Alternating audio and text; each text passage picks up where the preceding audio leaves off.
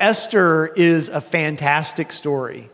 If you don't like the message today, that's okay. The book is better, okay? So go home, read the book. it, it is the, one of the most interesting stories in the Bible, one of the most compellingly written stories in the Bible. Even if I didn't believe in God, it would still be a good story, an entertaining story.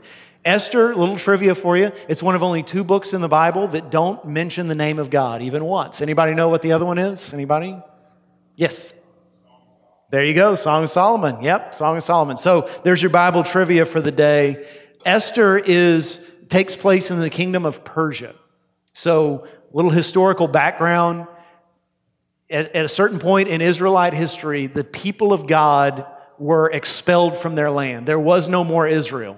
And the, the Jews were taken to Babylon for 70 years. At the end of that 70 years, they were sent home. Those who wanted to go home could. This is a generation after that. There are still plenty of Jews who chose not to go back to Israel, and Esther and uh, her adopted father, Mordecai, are among those. So let me start with this. How many of you have ever heard a saying something like this? The safest place to be is right in the center of God's will. Anybody ever heard that? Yeah, a few of you. If you've grown up in church, you've probably heard something like that. Is it true? Is it true that it's safe to be in God's will? Well, it depends on what you mean by true. If by true you mean that everything goes the way you want it to, that you never have anything bad happen, and everything works out the way you hoped, then no. That's not the way God's will works. Look at anybody in Scripture who followed God's plan. They experience disappointment, they experience hardship, they experience trouble. But if you mean by safe, that you know that you're living the life you were created for. You know that you're right in the right place for whatever God had planned for you from before you were born, the good works that He created you to do. You're going to see them, you're going to be right in the right place to capitalize them, and you're going to live a life that matters, a life that you'll look back on from eternity and say, Thank God you led me in the right direction, you were my vision. Then that is true. Right in the center of God's will is the only safe place. Out there doing things on your own, freestyling, you're going to waste your life. But in the center of God's will, you're going to experience everything you were created for. The divine appointments He made for you. And this could be your week. This could be a week when something huge happens, some opportunity comes your way, some crisis that is an opportunity for you to do something that changes eternity. There could be people in this room who this week are, have an opportunity to have a difficult but necessary conversation with someone who is on the verge of destroying their lives, who is on the path of irreparable damage, and you are the one who has the opportunity to speak words of truth into their hearts. They won't want to hear, but might save them. You, some of you will have the chance this week to uh, sniff out something bad that's happening in your workplace, and you could keep quiet, but you'll have the opportunity to speak out and bring justice and bring peace. Some of you um, might have an opportunity this week or in the days ahead to, to stand up for someone who's being abused, someone who's being mistreated, to be their hero, their advocate, because they need that. No one else will. The bystander effect is still in effect. People will walk by and see others being mistreated and say, It's none of my business. It's your opportunity this week to stand up for righteousness. And there are some of us this week who someone's going to come to you this very week and unload their, their burdens. They're going to share with you something they've never shared with anybody before, the struggles they're going through, the hardships of life, and you have the opportunity to bring them comfort and peace and maybe even say, Let me tell you the difference that God has made in my life through Jesus. And that could change their eternity forever. We face these moments of truth, and it's not every day for most of us. It's not even every week, but throughout life, there are those moments, those crisis situations where you have an opportunity to make a difference. How are you going to know you're ready for that? Because most of us don't think of ourselves as being heroic. We just want to get through life. We just want to raise our kids and, and make our paycheck and, and make it to retirement someday, hopefully. But we can be heroes. We were created for that. How can you be ready for your moment of truth? That's what this story is about. So the story starts in the kingdom of Persia, a kingdom ruled by a guy named Xerxes. Anybody recognize the name Xerxes? If you've seen the movie 300, don't raise your hand. We're in church. I don't want to embarrass you.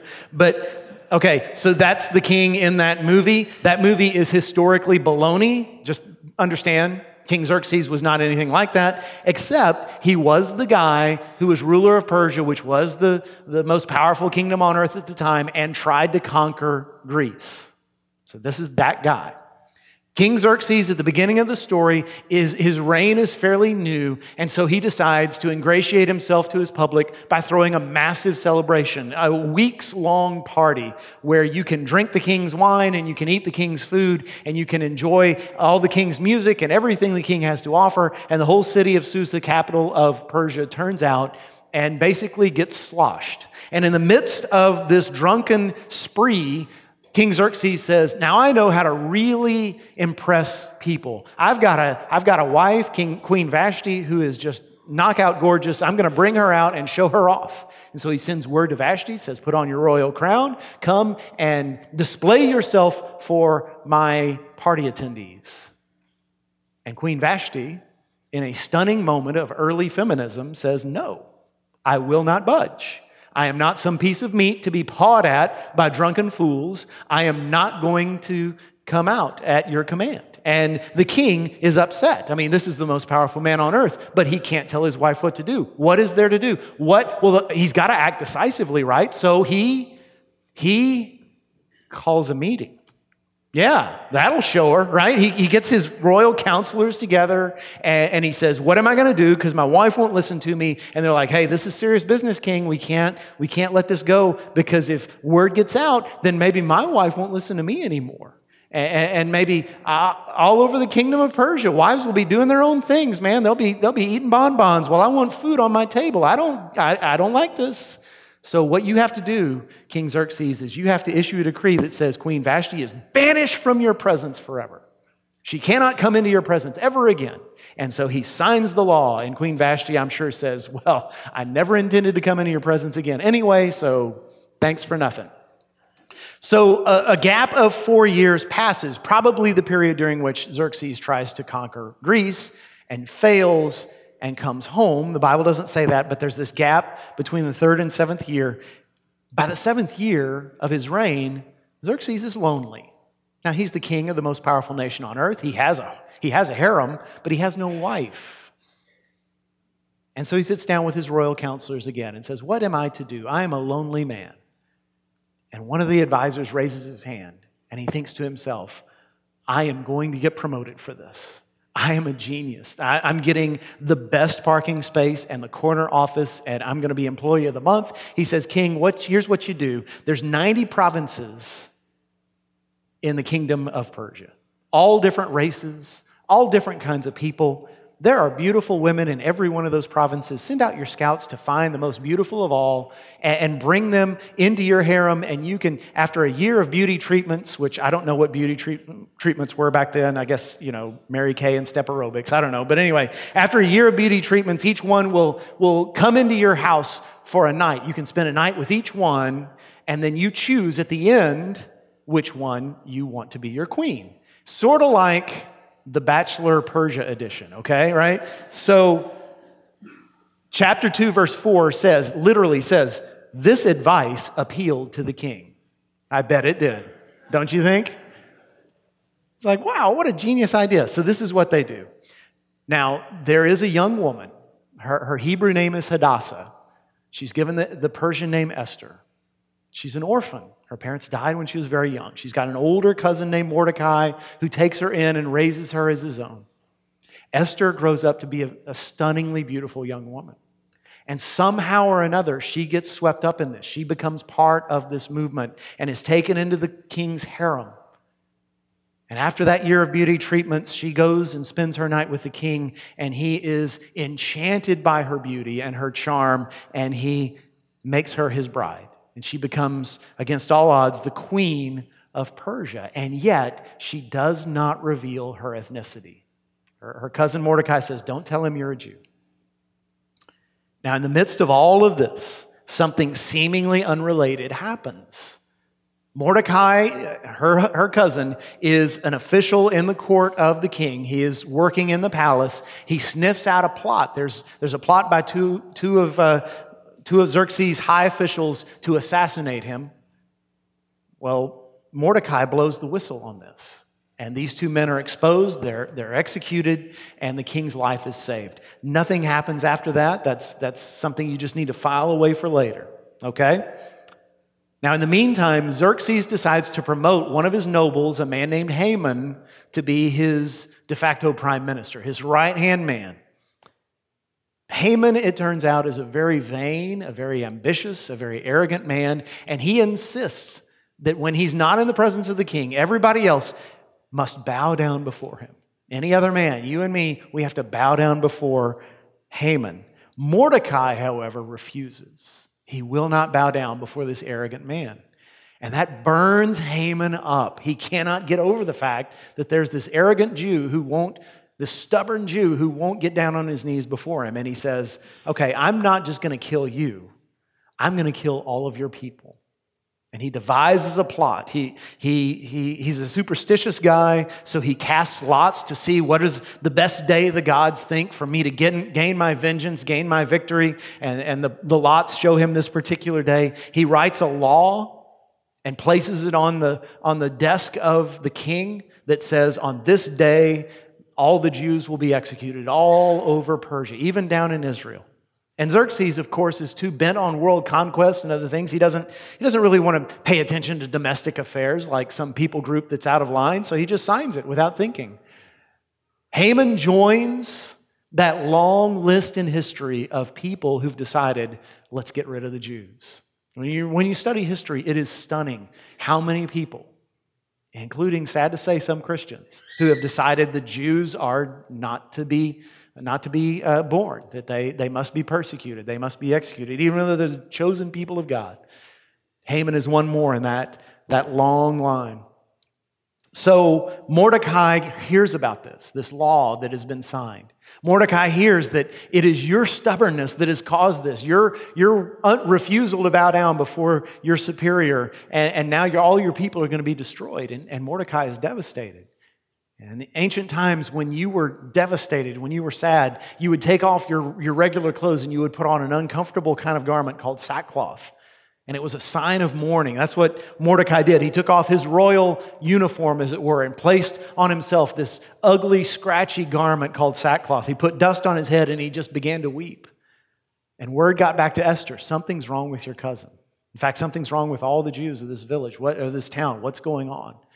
So that's where we pick up the story. She sends out one of her uh, servants, a man named Hathak, and, and we're going to pick up with what he finds out with verse 6 of chapter 4. Esther chapter 4, verse 6. So Hathak went out to Mordecai in the open square of the city in front of the king's gate. Mordecai told him everything that had happened to him, including the exact amount of money Haman had promised to pay into the royal treasury for the destruction of the Jews. He also gave him a copy of the text of the edict for their annihilation, which had been published in Susa, to show to Esther and explain it to her. And he told him to urge her to go into the king's presence, to beg for mercy and plead with him for her people.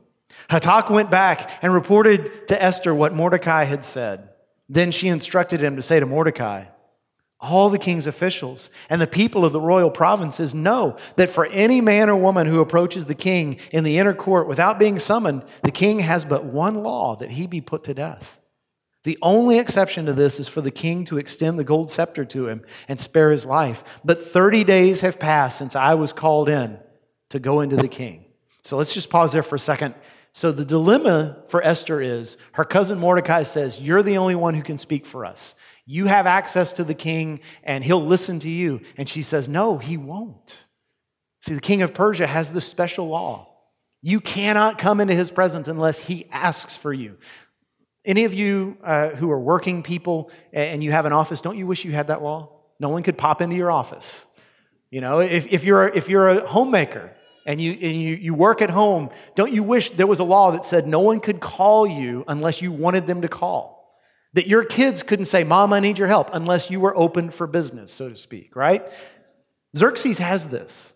You can't walk into the presence of the king. Literally, if you come staggering into the presence of the king, hey, um, King Xerxes, I need your help, they would be on you. The, the guards would be on you and they would bind you and, and kill you right then and there. Unless the king said, whoa, whoa, whoa, here's my gold scepter, touch the end of it, you're forgiven. And Esther says, you know, ordinarily I would think maybe I have the, the ability to walk into his presence and he'll forgive me, but it's been 30 days since he even called for me. I haven't seen his face in a month. I think he's kind of over me. I don't think he's that into me anymore. So I don't think this is going to work out. Here's what Mordecai says When Esther's words were reported to Mordecai, he sent back this answer Do not think that because you are in the king's house, you alone of all the Jews will escape. For if you remain silent at this time, relief and deliverance for the Jews will arise from another place, but you and your father's family will perish. And who knows but that you have come to royal position for such a time as this? Now, I need to point out a few things. We think of Esther and Mordecai, we've heard this story before, and oh, they're these, these great biblical heroes. They're obviously God loving people, right? They're in the Bible. I want you to think about something. It's been a generation since the people of God went home. Esther and Mordecai are still in Persia. They're living in the prosperous place instead of going home back to Jerusalem to try to rebuild the temple and try to rebuild the, the homeland of God's people. They're obviously not devout Jewish people. The name of God is not mentioned in this book in part because Esther and Mordecai aren't particularly devout up to this point. Esther, let us remind you, has slept with a man not her husband, has married a man who is a pagan, both of which are blatant uh, uh, disobedience to God's commands. And you might say, well, you know, she didn't have a choice. She might have died if she'd refused the king. Compare her story to the story of Daniel. How many times did Daniel say, hey, if I die, I die, but I'm not going to disobey my God? So, anybody who thinks, well, you know, I'm one of those just ordinary believers.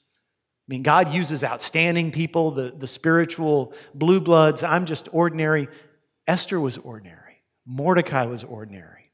But right here, in the midst of this crisis, suddenly Mordecai remembers the God of his fathers. He remembers the way he was raised, and he says, Listen, Esther, I know two things. I know, number one, that that God's going to rescue the Jews one way or another. They're his people, we're his people. He's not going to let somebody eliminate us. So it's not like he needs you. It's not like the, the weight of the world is on your narrow little shoulders. You're gonna, we're going to be fine as a people. You may die, I may die, but the Jews will survive because God is watching over us. That's a reminder to you and me. God chooses to let us be part of his plan. God chooses to make us heroes. He doesn't need us. None of us are indispensable. And the second thing he says is, but think about this. Maybe, maybe the reason why the king chose you in the first place is because God had all of this in mind. Maybe you were born and raised and, and grew into the beauty that you are and, and have this opportunity for this time right now. Maybe God's been getting you ready for this moment since before you were born. That's kind of a staggering thought, isn't it? So that's Esther's moment of truth. This was her time. And I want to say again each one of us has these moments in our lives, whether we recognize it or not. There are moments where we have an opportunity to make a difference. How? We're going to take a break from the story for just a moment. How do we make sure we're ready? Two things. First of all, I'd say it's important to develop an automatic prayer life. An automatic prayer life. And what I mean by that is the kind of life where you just automatically go to God with everything. It's just your first instinct. You don't try to do it yourself and then go to God when you fail. You go to Him first. Let me tell you about one of the most powerful prayers I have ever prayed when I was 20 years old. I owned a 1985 Chevy Camaro, silver. Coolest car I've ever had, coolest car I ever will have. I was dating Carrie. We, she lived in Spring. I lived on the campus of U of H. I would go visit her. I'd make that drive down I 45 at least three times a week Friday, Saturday, and Sunday. And I drove that Corvette or that Camaro like a Camaro is meant to be driven, right? I, I drove it fast, and Houston freeways are good for that. On this particular day, it was raining really hard. That happens in Houston. And because I was 20 and a male, that did not affect my speed whatsoever. The rain was, ir, was, was just irrelevant to my rate of, of progress. I was just flying down those roads, and suddenly I hit a patch of water, one of those big puddles, one of those ponds that develop in, in Houston freeways, and my, I felt the car start to drift. And in that situation, I did the exact wrong thing. I stomped on the brakes as hard as I could. And they locked up, and the car began to spin. Now, I ended up, before it was all said and done, I ended up doing a complete 180. You know, busy day on the freeways. It's always busy on I 45. Cars zipping past me. Eventually, all of them stopped. And somehow, I didn't even get nicked. Nothing. And I slowly turned the car with trembling hands and drove at 55 miles an hour the rest of the way. And when I picked up Carrie, I said, Why don't you drive tonight? But I realized something as I was, after it was over, I, I realized that while I was spinning, and it seemed to take forever, it was probably just five or six seconds, but while I was spinning, I was shouting and all I could shout, all, my, all the words that my mouth would form were two words, and those words were please and Lord. That's all I could say. Please, Lord, please, Lord, please, Lord. And I got home, or I got back to the dorm that night, and I told my roommate, who was not a Christian, I told my roommate that story, and he laughed and he said, Well, I'd have been screaming too, but it wouldn't have been please, Lord. So I believe that. That was a powerful prayer for me because it was a recognition that when I was in danger, I was going to go automatically to him. And that wasn't always true for me. That hadn't been true before. But meeting her and, and, and being influenced by her and some other good people and, and learning to pray about every doubt, about every discouragement, about every dilemma, about every question, just go to God constantly, it, it, it showed me that now I was to the point where when I was in trouble, I would go immediately to him. And that should be the case for you. Pray diligently, pray daily, Pray constantly so that your automatic response is to go to Him in prayer. And the second thing you need to do to be ready exercise your faith. Exercise your faith. Faith, that concept, that word is often misunderstood. Today, if you listen to some popular preachers, you would think that faith means you tell God what you want, and if you believe in it hard enough, like a Disney hero, you're going to have it. That's not faith, that's fairy tales. Faith Faith is trusting God even when the circumstances make it seem like a bad idea. Faith is Shadrach, Meshach, and Abednego in the fiery furnace, standing before or standing before King Nebuchadnezzar. Furnace is heated up seven times hotter than usual, and they know they're about to be roasted. And they say, "Hey, King, we're still not going to bow down to your idol. I mean, you can throw us in that furnace if you want. Our God is stronger than you. He can save us if He wants to. But even if He does not." We're still not going to bow. We can burn alive, it, will still be better than disobeying our God. That's faith. It's Job. Job's lost his health, his wealth, his family. He's lost everything. And he says, Though he slay me, yet will I praise him. God can take my life. I'll still trust him more than anything else. Faith is trusting God when it doesn't make any sense to trust God. And faith is like a muscle. I want you to know this. A lot of folks will say to me, Well, I wish I had the kind of faith that this person has. Everyone has faith, it's just not everybody exercises it. Faith is like a muscle. The more you use it, the stronger it gets. So, what are you doing to exercise your faith? What are you doing to strengthen your faith? How do we grow in faith? Well, here at First Baptist, we believe there's a process to it. You have to connect with God, which means worshiping Him, in truth and spirit. You have to grow, which means you pursue Christ like qualities. And, and part of that is being part of a small group where you can be influenced by others and, and bless others. And, and after you connect with God and you grow in Christ, you also have to reach others. You have to, your life has to be about more than yourself. As you put others first, as you serve others, as you get involved in ministry, your faith grows. Are you exercising your faith? I know you're here on a Sunday morning. What else are you doing to exercise your faith? So, how does Esther respond? Esther's got this dilemma. Do I go before the king? Do I risk my life? Verse 15, she sends back a response to her cousin.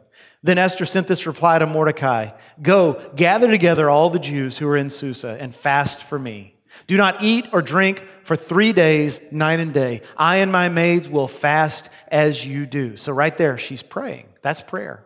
I'm going to fast for three days. I'm going to be so devoted to praying over this, I'm not even going to take time to eat or drink. And then it says, when this is done, I will go to the king, even though it is against the law. And if I perish, I perish. And that, my friends, is faith prayer and faith. The faith that says, if I die, I die, but I'm going to do what is right. I'm going to obey God. So, what happens? Esther fasts for three days. The Jews of Susa fast for three days. At the end of those three days, she walks unbidden into the presence of the most powerful man alive. The guards of the king are ready.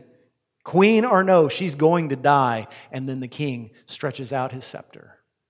Says, I'm glad to see you. It's been too long. What do you want? What can I do for you today? And she says, O king, would you come to a banquet that I'm preparing for you and bring Haman with you. Now, meanwhile, God's got some plans for Haman. This is my favorite part of the story, okay? By the way, this series, I love doing this series, but mainly because it's just a lot of good stories, really good stories, and this is one of the best. So, Haman is disgruntled. By the way, is it possible to be gruntled? I'm not sure, but he's disgruntled. Fun with English. Because okay, he's rich and he's handsome and he's successful. I don't know if he's handsome, but he thinks he is. He's got everything that he wants. In fact, all of his enemies are going to be destroyed on a certain day that's already on the calendar, and the law can't be revoked. But he's still got to look at Mordecai every time he comes to the king's gate, and that just burns him up. Here's the object of my problems sitting at the gate every day when I come to work. What am I to do? And his wife and his advisors say to him, Listen, here's what you do. You need to execute this man, Mordecai, in a very public way so that everyone sees how powerful you are. In fact, we suggest you build a gallows 75 feet high on which to execute your enemy. Now, keep in mind, we hear gallows, and if we've grown up watching Westerns, we think of the place where they hang people with a noose. That's not the way it was done in Persia. In Persia, the method of execution was impalement. So, a gallows means a spike on which to impale someone. They're going to build a spike that rises 75 feet in the air, and they're going to stick Mordecai on it so that people from miles around will say, What's that up there? Oh, that's the enemy of Haman. Well, I better not cross him. Haman says, That is a fantastic idea. I'm going to set to work on that right now. He gets his workmen together. They start working on this massive, uh, this massive gallows, this massive instrument of execution. Meanwhile, while the workers are toiling through the night, King Xerxes in his palace cannot sleep. He is struck with insomnia, and there's not enough Ambien in the world to put him out. And so he calls for the royal scribe and says, Would you come and read to me the annals of my reign? Because nothing on earth is more boring than listening to minutes being read, right? Okay, so on such and such a date, king, you signed this law, you attended this banquet, you fought this battle, you honored this prince. And as the, the, the scribe drones on and on, and we can imagine the king's eyes drooping and it's starting to work. He's starting to fall asleep. And then suddenly he comes to this point where he says, And then on this day, the, the, the person Mordecai, who works in your gate, exposed a plot to kill you. And these two officials were executed. And suddenly, King Xerxes is wide awake again. He says, Oh, I forgot all about that. This man Mordecai who saved my life, what was done for him? And you can picture the scribe looking at his scroll and saying, Well, it doesn't say here. I, I I don't know that anything was done. And the king says, Well, that's not right. This man needs to be honored. This man needs to be rewarded in some way. What can we do for him? And the scribe's like, Well, I'm, I'm just a scribe. I don't, I don't, that's not my job. And so the king says, Well, who can we ask? Is there anyone here? And he's like, Well, it's the middle of the night, but I'll check. And he goes out into the court to see if anyone has gotten there early for work. Sun hasn't even risen yet. Well, guess what Haman has decided? Haman has decided, I don't want to wait till dawn to talk to the king. I want to be there the moment he awakens and walks into his throne room to say, Oh, king, I've got this enemy and I'd like to have him executed today. Can we do that right now? And so the scribe walks back and he says, um, Sir, Haman is in the court. He says, Bring him in. He's the perfect man. He's exactly who I want to see right now. Haman strolls into the king's bedroom. The king sits upright in his bed and says, Oh, Haman, let me ask you something. If there's someone I really, really, really want to honor, What should I do for them? And Haman thinks to himself, Well, clearly he's talking about me. I mean, who else would the king want to honor? So he says, Here's what you do, king.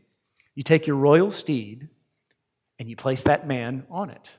And, and you take your royal robe and you put it on, I'm on me, I mean on him. You put it on his shoulders, and then you have your best man lead him through the city, crying out in a loud voice, This is the man the king chooses to honor. And the king says, That's perfect. Go out and do that right now for Mordecai. And don't you wish you had video of that moment? Don't you wish you could see the look on his face, his greasy face, when he just, oh my gosh, everything that I've planned has turned on me. Now, the name of God is never mentioned in the book of Esther, but think about this. It just so happens that this is the one night where King Xerxes can't sleep. It just so happens that as he's reading the chronicles of his reign, he happens to come across the part that mentions Mordecai, who he has forgotten. It just so happens that Mordecai was never rewarded in any way for his act of heroism. It just so happens that Haman that night decides to come into work early. It just so happens that the king words his request for advice in such a way that not only does Haman not know he's referring to Mordecai, but he vainly assumes he's referring to himself. Do you see how God set all of that up? God's not mentioned, but God's at work in all of this. Which, by the way, anybody here got any enemies? Don't raise your hand. Anybody here got anybody you really don't like who's, who's really hurt you and you're thinking, well, God, when am I going to get justice? What your flesh is telling you is get justice for yourself. Pay them back. At the very least, hate their lousy guts, right?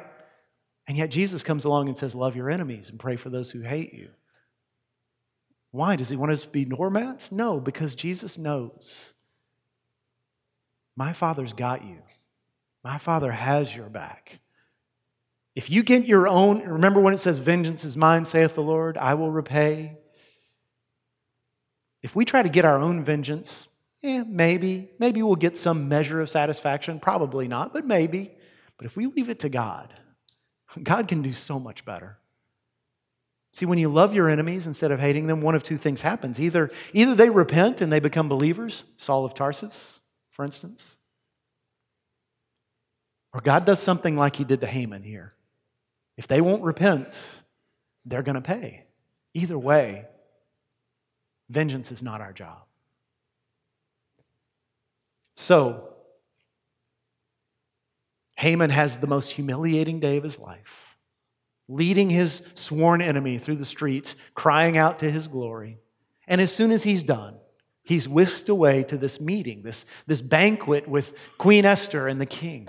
And at this banquet, Esther exposes him and says, This is the man who has, who has plotted to destroy my people. And the king is like, What do you mean, your people? She says, I'm Jewish, and he wants all the Jews to die. And, and Haman didn't know the queen was Jewish. And he's astonished. And the king says, Put him to death. And they say, How? And he says, Well, I hear he's building this 75 foot gallows. Sounds like a pretty handy place to put him to death. Well, he was going to kill Mordecai on that. Oh, really? Well, let's make Mordecai take his job. And so Haman is hung, and Mordecai becomes the right hand man of the king. It's beautiful. Mordecai then writes a new law and places it before the king that says, On such and such a day, the day that the Jews were to be executed, instead, the Jews are now empowered by the, the full faith and credit of the Persian Empire to defend themselves. And then all the people throughout Persia who'd been sharpening their knives and sharpening their spears and getting ready to attack their Jewish neighbors in the name of the king, now they hear, oh no, the, the force of Persia is on the side of the Jews. And they begin to tremble in fear. And in fact, the book of Esther says some of them even converted to Judaism out of fear. I mean, they, they thought circumcision is better than death. I'm going to, I'm going to become Jewish uh, rather than die. By the way, if you have any Jewish friends or neighbors, every, every year they celebrate a, a, an observance called Purim, and, and that's the, the observance of the story of Esther. But that's not the point. The point is this God took ordinary people, ordinary folks who did the wrong thing at times and through them rescued his people. He could have rescued them any way he wanted. He could have sent the angel of heaven down, but he chose an ordinary guy and an ordinary woman. And here's the thing there's a lot of us in this room, as we hear this story, we're, we're sitting there saying, you know, maybe. Maybe I can be more than I am. Maybe I can do something great. Maybe I will be on the lookout for those opportunities. Because it's easy to just sit and live a mediocre life and not think of bigger things. But God's got bigger plans than you for, than that for you. And there are others of us in this room who've said, but I had my moment of truth and I wasted it. I, I didn't speak up when I should have, or I said the wrong thing, or I was all about myself when I should have been about somebody else. And the enemy takes moments like that and he keeps reminding you of them and saying, See, God can't use you. You already failed him. But there's two things I know I, I know that God loves you right now just as much as he would have if you never would have failed. Because Jesus died for your sins. And when he died for your sins, he took your place. And therefore, his righteousness became your righteousness. And the second thing I know is that God still has plans for you. You know how I know God still has plans for you? Because you're still breathing. He's not finished with you. No matter how many times you failed or how little you've done for Him up to this point, God still has plans for you.